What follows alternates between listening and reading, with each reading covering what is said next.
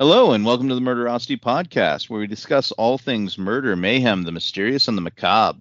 I'm your co-host, Bob Hancock, joined on the other side by Rebel Roan. Rebel, how are you doing this week? I'm doing good. How are you? You know, I can't complain at all. The weather's beautiful. We're enjoying some, you know, nice wintry-ish weather, so I really can't complain too much. How about you? Yeah, it's the weather here is fantastic. It's like high 50s and, you know, it's warm and I can't complain at all. I mean, the nights get a little chilly, but that's about it. Now, this week, I believe we have one of our listeners to thank for the inspiration behind this case. Is that correct? We do. We're giving a shout out to Sarah James for this case.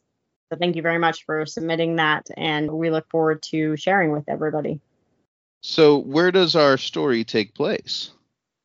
Our next story takes place in Villisca, Iowa in 1912. In the early 1900s, Villisca was a small town of 2,500 people. It was a busy, close-knit community with business-lined streets and several dozen trains pulling into the depot on a daily basis.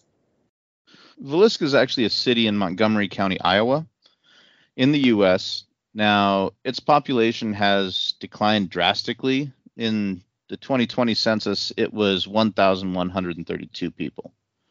Now, Montgomery County is located in the southwestern area of the state of Iowa. As of the 2020 census, the entire county had about 10,330 people living there. Its population has declined since a peak in about the 1900s, since urbanization and the decline of family farms. The county seat itself is in Red Oak, and the county was founded by European-American migrants from the eastern areas of Europe in the 1850s. It was named in honor of Richard Montgomery, who was actually an American Revolutionary War general who was in 1775 killed while trying to capture Quebec City in Canada. Now, the county has been largely rural and devoted to agriculture, and the county was first surveyed in 1852. It's obviously famous for the site of the Villisca axe murders, which were committed in 1912, as you stated. But of note, Clyde Cessna, the founder of the Cessna Aircraft Company, was actually born there. Unfortunately, I can't give you any more interesting topics because that's about it for the area other than what you're about to let us know. Yeah, so, it sounds like the population really dwindled down there. It really did. The decline of the family farm situation for more industrialized has really taken a toll on some of the Midwestern states, so... But I have a feeling that's not exactly what you want to talk to us about. It's not. So in 1912, the town built the only publicly funded armory in the state of Iowa. The company housed there participated in the 1916 Mexican Expedition, World War I, World War II, as well as the Korean and Vietnam Wars. The Moore family were both well-known and well-liked in the community. The night of June 9, 1912, the six family members had two overnight guests. Josiah B. Moore, sometimes called Joe, was one of Villisca's most prominent businessmen who had been a resident of Villisca for 13 years and had been employed by Frank Jones at Jones' store for 9 years. On December 6, 1899, he married Sarah Montgomery, and they had 4 children together, Herman, Catherine, Boyd, and Paul. Sarah was an active member of the Presbyterian Church and led Children's Day exercises on June 9, 1912. Herman was 11 at the time, and was a lot like his father, often being seen at his side. Catherine was 10, Boyd was 7, and Paul was 5. The night of June 9, 1912, Catherine requested that Lena Gertrude Stillinger and her sister Ina Mae Stillinger stay over. Both were born on the Stillinger family farm just outside of Villisca. Ina was 8 years old and Lena was 12. On June 10, 1912, or at around 7 a.m., the Moore's neighbor, Mary Peckham, noticed that the family had not come out to do their morning chores and became concerned. She went over and knocked on the door. When no one answered, she tried to open the door and discovered it was locked. Peckham let the Moore's chickens out and called Josiah's brother, Ross Moore. He also tried to knock on the door and even shouted to try and obtain a response. However, he had a spare copy of the house key and used it to unlock the door. Peckham stayed out on the porch and Ross went into the parlor, opening the guest bedroom door. There he found the Stillinger sisters' bodies on the bed. Immediately, he told Peckham to call Henry, also known as Hank Horton, who was Villisca's primary peace officer, and he arrived a short time later. So, a peace officer, by definition, Appointment as a peace officer requires the administration of an oath of office. Peace officers typically do not have the same level of authority as police officers, and their peace officer duties are usually limited to a very specific assigned duties. However, peace officers may be part of the police force, but they don't necessarily have to be, whereas police officers obviously do have to be part of the police force. I remember we used to have peace officers assigned to the schools. I don't know if you had any at your high school, since we went to, dare I say, opposing high schools in the same town. But we had one at the high school. And then we also had another peace officer who was part of the police force, who was the DARE officer. And he helped with the drug abuse resistance education courses that were offered at the elementary schools. So we had a peace officer. His name was Big Al, and he was pretty amazing, actually. We called ours Cheech for reasons I still don't really know, but I actually really liked the guy. He was pretty fair. He was firm but fair is like the best way to put him. But he always took things very seriously. If someone had anything to report or to talk about. And sometimes, like, you would see kids just going up to him and talking to him about, like, almost as a counselor. So I have no idea if he's still there or not, but I hope so. Yeah, Big Al gave me a ride on his motorcycle on my 18th birthday, so good times. I mean, see, that's all part of peace officers. Typically, also are more involved in the community, and they create bonds and ties. So I mean. That's what this gentleman is here. He's, as I recall, he is part of the police force, but he's the localized version of it. I mean, this is a small town, so the chances of needing a whole lot of, crime fighters is not high. Though, given what happens, maybe they should have, I suppose. Right. Yeah. So when he arrived, what happens? So Horton searched the remainder of the house and discovered the entire Moore family, as well as the Stillinger sisters, had been bludgeoned to death. The axe used in the murders belonged to Josiah and was found in the guest bedroom with the Stillinger sisters. Doctors concluded that the murders had taken place between midnight and 5 a.m. Allegedly, there were 2 cigarette butts in the attic that suggested the perpetrator or perpetrators waited until the inhabitants were asleep. There are varying accounts as to whether these were actually found or not. The killer or killers began in the master bedroom, murdering Josiah and Sarah. Josiah received more blows from the axe than any other victims. His face had been cut so badly that his eyes were missing, and the ceiling had a gouge mark from where the axe was lifted to murder him. The blade of the axe was used on Sarah, and the Moore children were bludgeoned with the butt of the axe. After the children were murdered, the killers returned to the master bedroom, knocking over a shoe that had been filled with blood. Then they moved downstairs to the guest bedroom to murder the Stillingers. Investigators believe that all of the victims, except for Lena, were asleep when they were murdered. The rest of the family was slain in their beds. It appears that after the murders took place, a 4-pound slab of bacon was taken out of the icebox and laid next to the axe. Investigators also found untouched food and bloody water during the search. After the search, investigators allowed people inside to see if they could have committed the crime, which completely contaminated the weapon. So, crime scene contamination, right? The issue of contamination of physical evidence has painfully brought notoriety to several criminal cases. By Webster's dictionary definition, contamination is to make impure, corrupt, by contact, pollute, or taint.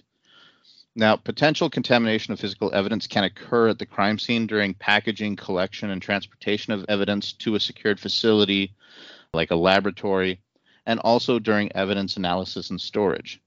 So while forensic scientists in the laboratory are very sensitive to the issue of contamination and have developed protocols to identify and to reduce the risk of contamination, law enforcement, even to this day, has been a bit slower to incorporate precautions in contamination prevention, despite what you might see on TV.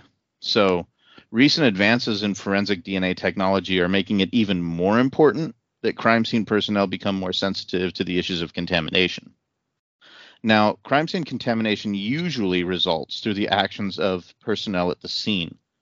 in general, the greater number of people that are at the scene, the more likely it is that the scene or evidence itself will be contaminated. So people at the scene can deposit hairs, fibers, trace materials from their clothing. They can destroy latent footwear or fingerprints. Footwear patterns can also be deposited by crime scene personnel or by people entering the scene. So when two objects come in contact with each other, they often will exchange trace evidence. And when a crime scene is entered, not only is there potential to leave trace evidence behind, but also to take trace evidence away from the scene. And right here, it feels like the police are being woefully ignorant of this. Now, right. Again, this is in the 1910s, that time period. Mm-hmm. But even back then, they still had fingerprint evidence. They still had certain forensic evidence that they're contaminating like crazy here. And yeah, I'll get more into the ineptitude later, but this is just gross negligence in my opinion. I agree. So did they find anything else with any of the victims? Yes. So Lena had apparently attempted to fight off her attacker. She was the only one of the eight to do so. She was found lying crosswise on the bed with a defensive wound on her arm. Many experts also suggested that she may have been the victim of some type of sexual molestation by the killer. Her nightgown was pushed up to her waist, and she was not wearing underwear. Later, this was proven to be false, but I wasn't able to find a whole lot of information about how they proved it to be false, what exactly, as far as how they determined it. So I also wasn't quite able to figure anything more out about that. I mean, we discussed in our last episode rape kits and things of that nature, which weren't quite around back then. I'm assuming it had to have been during an autopsy by a physician or something along those lines. Right. But one thing that they did note with her were defensive wounds. Now, a defensive wound or a self-defense wound is an injury that's received by the victim of an attack while trying to defend themselves against an assailant or assailants. Defensive wounds are often found on the hands and forearms of a victim as if they were raising them to protect themselves, normally the head or face, or to fend off the assault. But it can also be present on like the feet or legs if the victim is attempting to kick away the assailant while they're laying down. Now, the appearance and nature of the wound varies obviously with the type of weapon used and the location of the injury. And it may be presented as a laceration, an abrasion, contusion, bone fractures, things of that nature. But where a victim has time to raise hands or arms before being shot by an assailant, sometimes the injury may also be a gunshot wound. Severe lacerations of the palms of the hand or even partial amputations of the fingers may result from the victim grasping at the blade of a weapon during an attack. So in forensic pathology, the presence of defense wounds is highly indicative of homicide, and also proves that the victim was at least initially conscious and able to offer some sort of resistance during the attack. Now, defense wounds may be classified as either active or passive. The victim of a knife attack, for example, would receive active defensive wounds from grasping at the knife's blade, and passive defensive wounds on the back of the hand if it was raised up to protect the face. So what we've seen here, though, was that this woman was awake. She was trying to defend herself. Definitely murder with malice aforethought. Yes. So after they find Lena, what happens? So the county coroner, Dr. Lindquist, arrived at the Moore house at around 9 a.m. on June 10th, 1912. He reviewed the crime scene and met with Horton and Sheriff Orrin Jackson to review the information they had collected. Lindquist called members of the coroner's jury in the late afternoon, but no one entered the house to view the bodies until much later, and it was after 10 p.m. when he and County Attorney Ratcliffe gave permission for an undertaker to remove them. The fire station had been set up as a temporary morgue, and it wasn't until around 2 a.m. that all the bodies had been transported. On June 11th, 1912, the coroner's jury convened for an inquest where they called 14 witnesses to testify. The first witness was Mary Peckham, who was the first to notice something wrong at the Moore house. Peckham testified that she lived directly next door to the Moores, and she had seen them before they left for church on Sunday evening. She did not see them return, as she had gone to bed around 8 p.m. She stated that she did not hear anything from the home during the night and was out in her yard hanging the washing between 5 a.m. and 6 a.m. when she noticed that the house was unusually quiet at 7 a.m. After attempting to wake the Moores, she let their chickens out and checked on their other livestock. When she saw that they were still tied, she called Ross Moore. Then she saw Ed Selley, one of Josiah's employees, enter the barn to feed the horses. Ross then showed up with a key to open the door, as it was locked and there was no key in the lock outside of the door. Peckham stated that she stayed on the porch while Ross checked the house out, but after finding the Stillinger sisters deceased, he came back out and told her something awful had happened and to call the sheriff. The second witness they called was Ed Selley.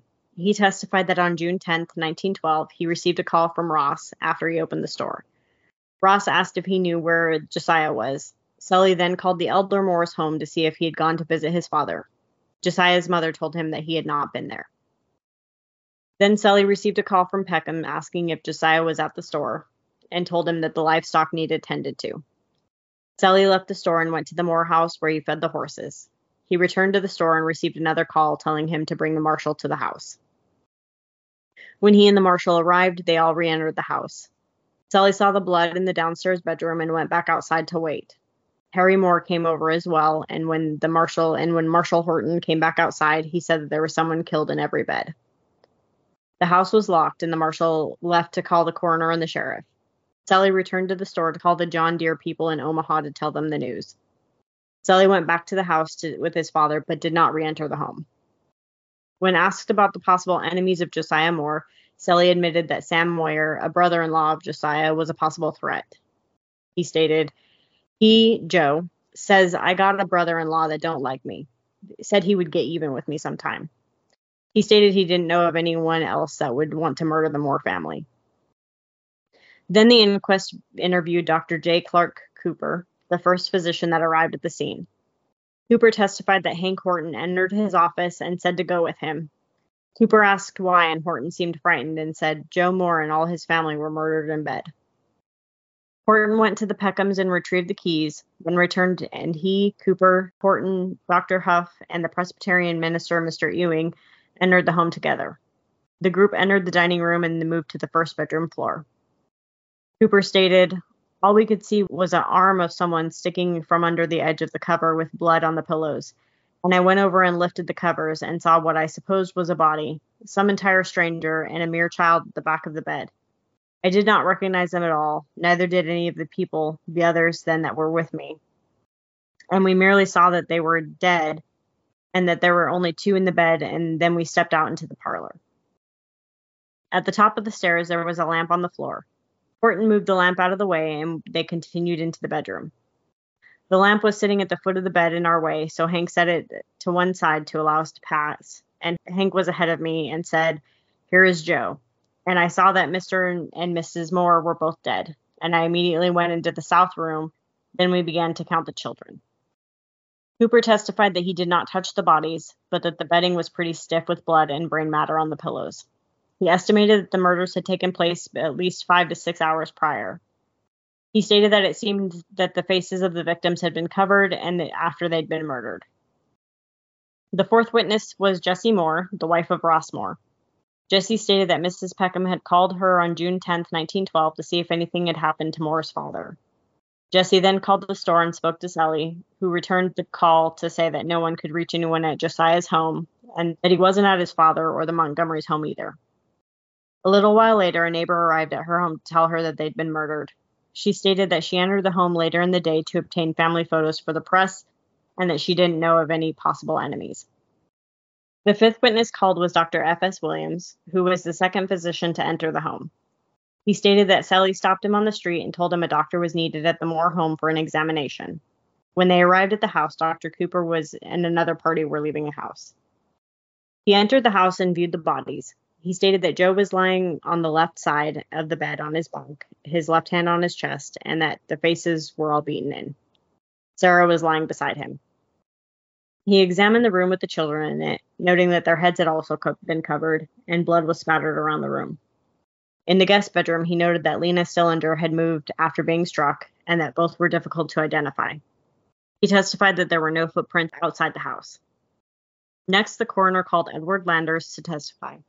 He was visiting his mother for the summer and stayed just a few houses down from the Moores. Landers stated he went to bed around 9 p.m. that evening. According to Landers, just before he fell asleep, he said he heard a sound outside and stated that it sounded, quote-unquote, like one boy hooting for another on the outside somewhere. He fell asleep a short while later.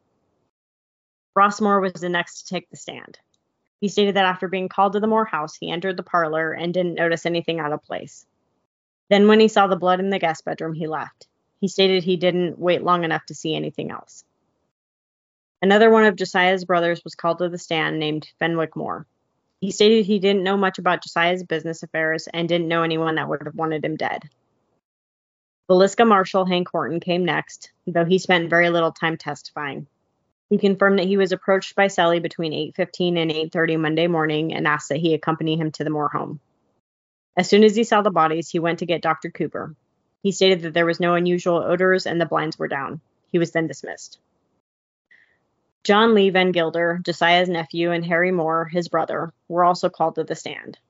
Neither knew much about Joe's business or personal life, and aside from Van Gilder speaking briefly to Josiah on Sunday afternoon, there was no additional information they could provide. Then Blanche Stillinger, the eldest of the Stillinger children, took the stand. She was the sister of Ina and Lena. Josiah Moore had called her home at 6 p.m. on Sunday night asking to speak to her mother. When she told him that she was outside, he replied that the girls were going to church with the family and didn't want to walk back to their grandmother's in the dark. He asked if it would be okay for them to stay overnight. Blanche told him she thought it would be okay if they stayed. Joseph Stillinger then took the stand. They asked about his hired help and whether or not he knew of anyone that could have committed the crime.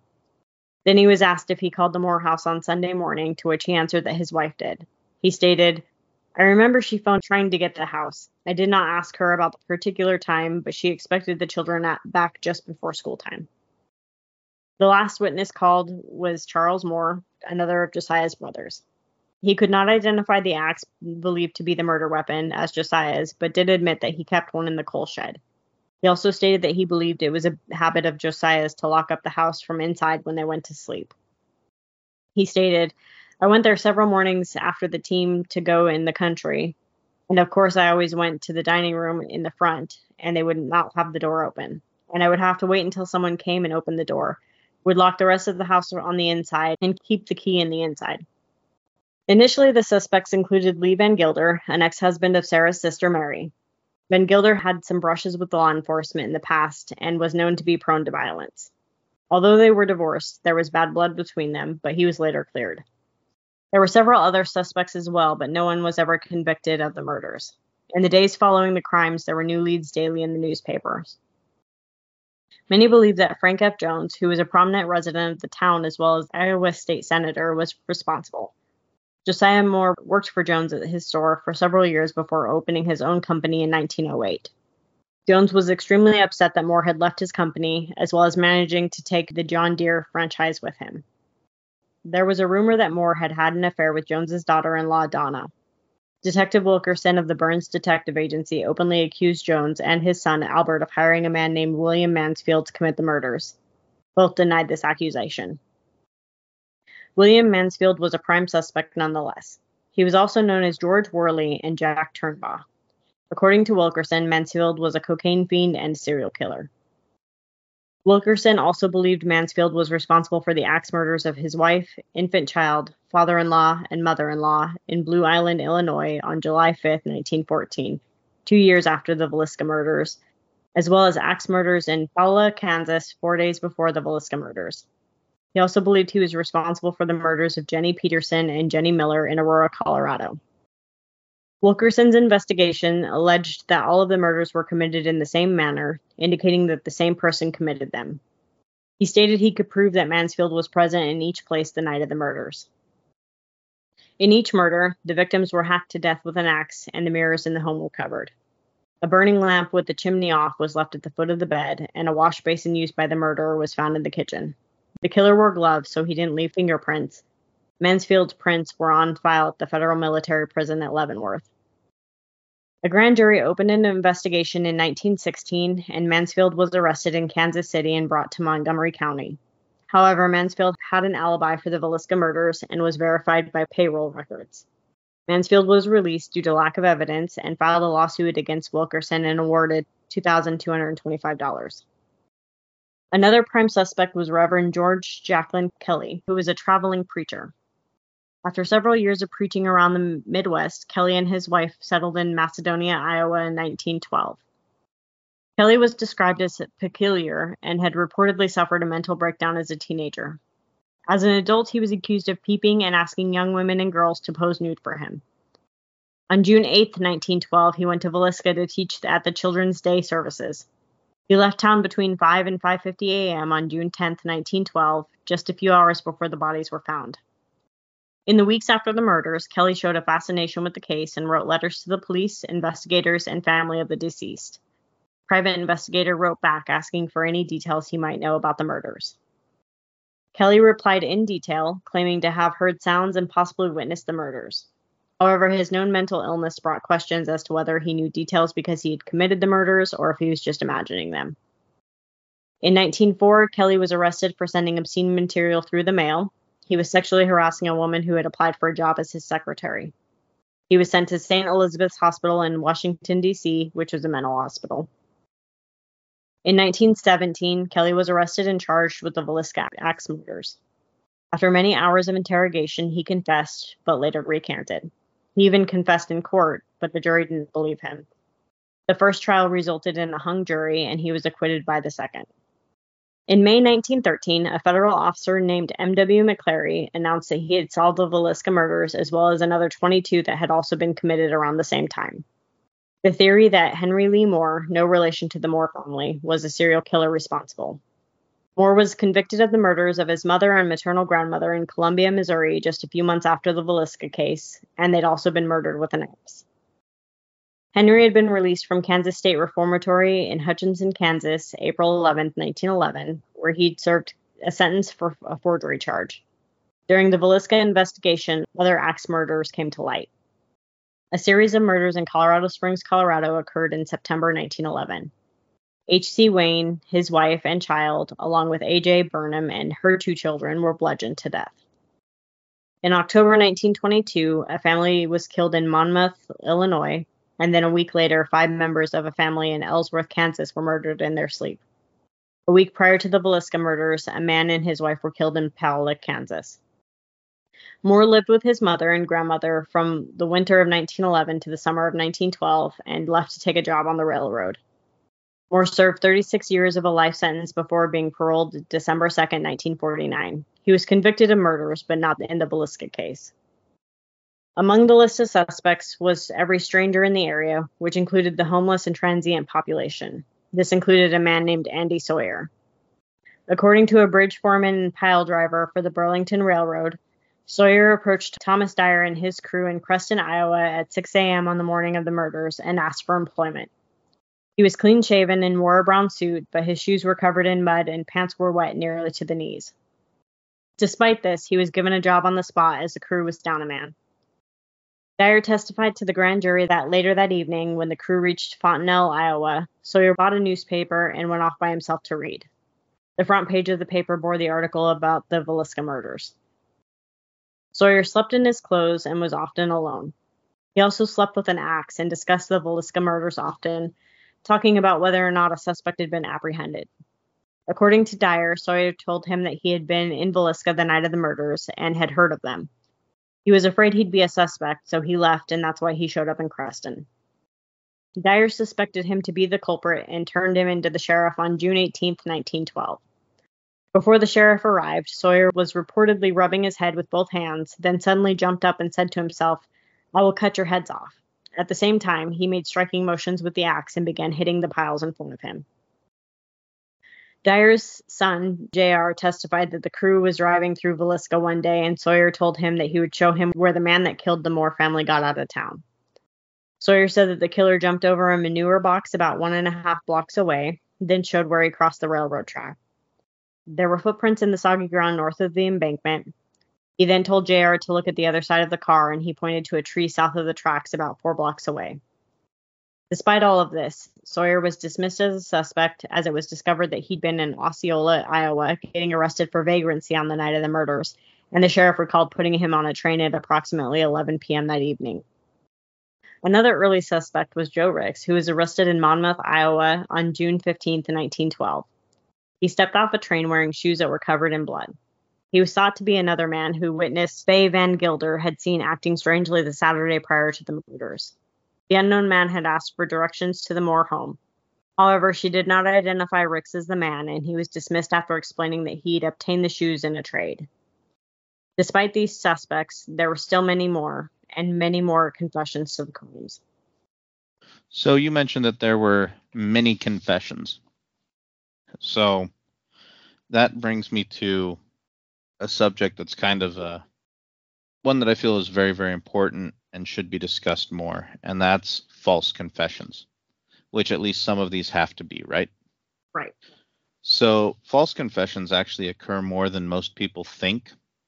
And it's the result of a variety of factors, including the use of coercive and sometimes deceptive tactics during an interrogation. A lot of people think if you were innocent, there's no way you confess. In fact, it's hard to imagine why an innocent person would confess to a crime that they didn't commit. However, research has shown that false confessions can take place due to law enforcement's use of intimidation, force, coercive tactics, isolation during interrogations, deceptive methods that include lying about evidence, and many more reasons. Sometimes the person being interrogated is of diminished mental capacity, and they believe that they're actually helping law enforcement by doing so to catch the real killer. There's a lot of aggressive interrogation tactics out there, and I've watched several videos of these tactics used on people that are of diminished mental capacity, and it's pretty disgusting to see. It is, now, yeah. An innocent person may also falsely confess because of increased stress, mental exhaustion, promises of lenient sentences, or challenges with understanding their constitutional rights. People with intellectual disabilities, children, people with language barriers, these are people that are particularly vulnerable due to lack of comprehension. Now, on average, people who falsely confessed were interrogated for up to 16 hours before admitting to a crime that they did not commit. Research shows that the reliability of confession is greatly reduced after prolonged interrogation. In some cases, they were convicted despite the fact that DNA evidence clearly contradicted their supposed involvement. In these instances, prosecutors conjured theories persuasive enough to convince juries to vote guilty, even though the DNA evidence strongly supported innocence. And therein lies the problem, where it's more important to get a conviction than to get the perpetrator. And you see things like the Innocence Files and things of that nature, where they're trying to really go in and figure out these cases. Like, there have been a number of people on death row and people who have been executed who were later shown absolutely did not commit these crimes. When these interrogations go on for so long, 16 hours or so, a lot of times people just break and they just want it to end, and they'll say whatever it takes to end it. And law enforcement, They know that they are trained in how to get information and confessions out of people. Now, I'm not saying that all of their tactics are wrong or that they shouldn't try and get to the bottom of things. But in these cases where, I mean, DNA evidence is pretty strong, though not perfect, as we've shown in past episodes, but definitely stronger than a false confession. So Yeah, I always say that my sister would be somebody who would be she would do a false confession, just because she's not very good at like that aggressive behavior. Right, she just wants it to stop. Yeah, when I was a kid, I would always blame her for things that I did, and she would eventually confess because she just wanted it to be over. If I say it, then maybe I won't get in too much trouble if I just admit it, and then it'll be over. Yes. That's showing a dark side of Rebel, I see. Yes. But so that's my 2 cents on the false confessions. which obviously some of them did this here.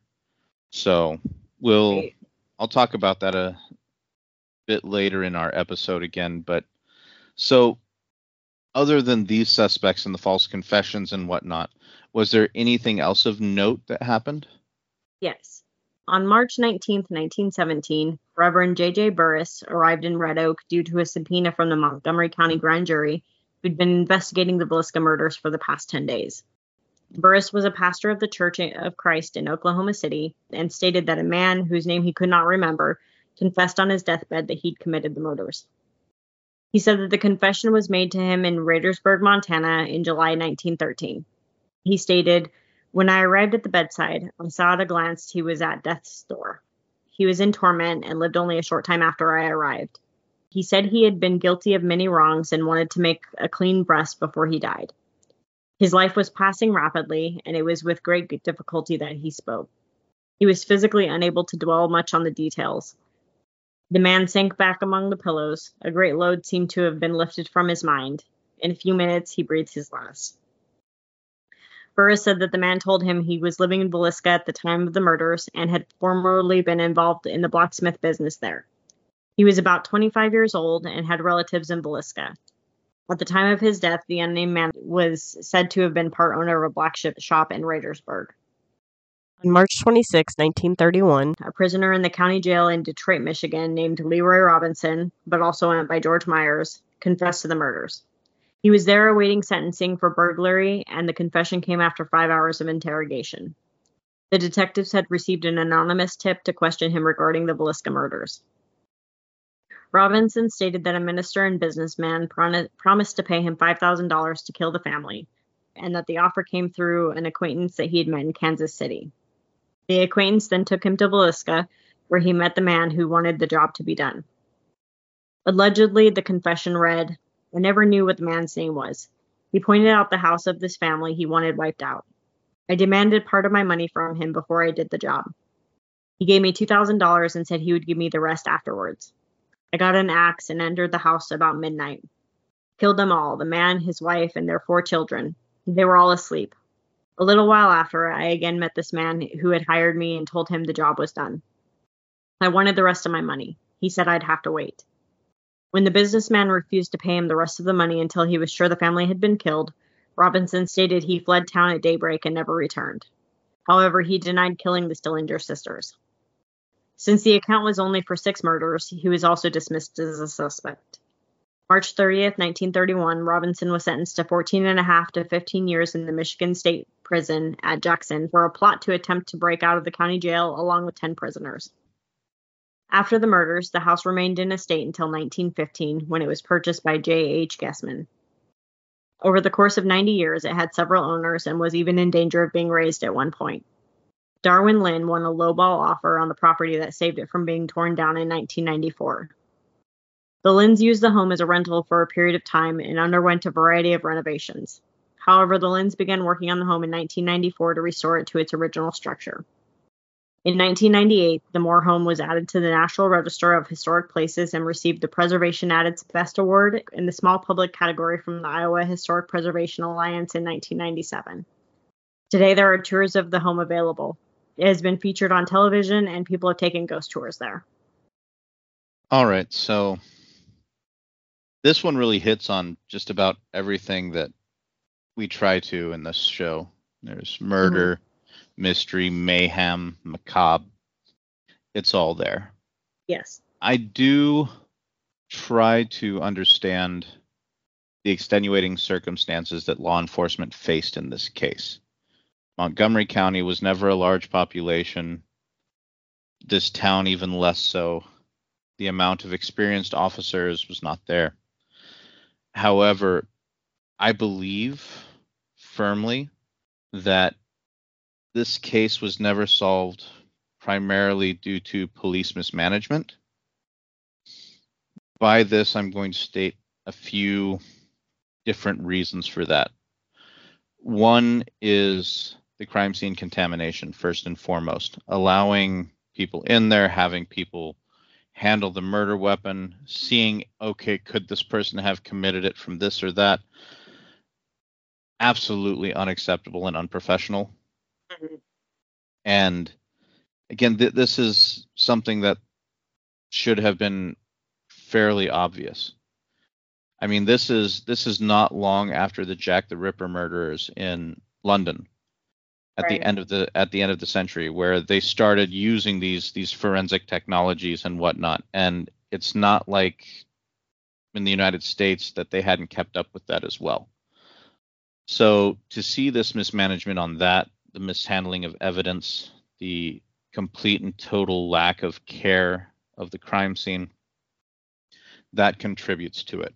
Then you have certain police officers that hyper-focus on certain suspects and determine that it must be them, and so they block out all other possible suspects.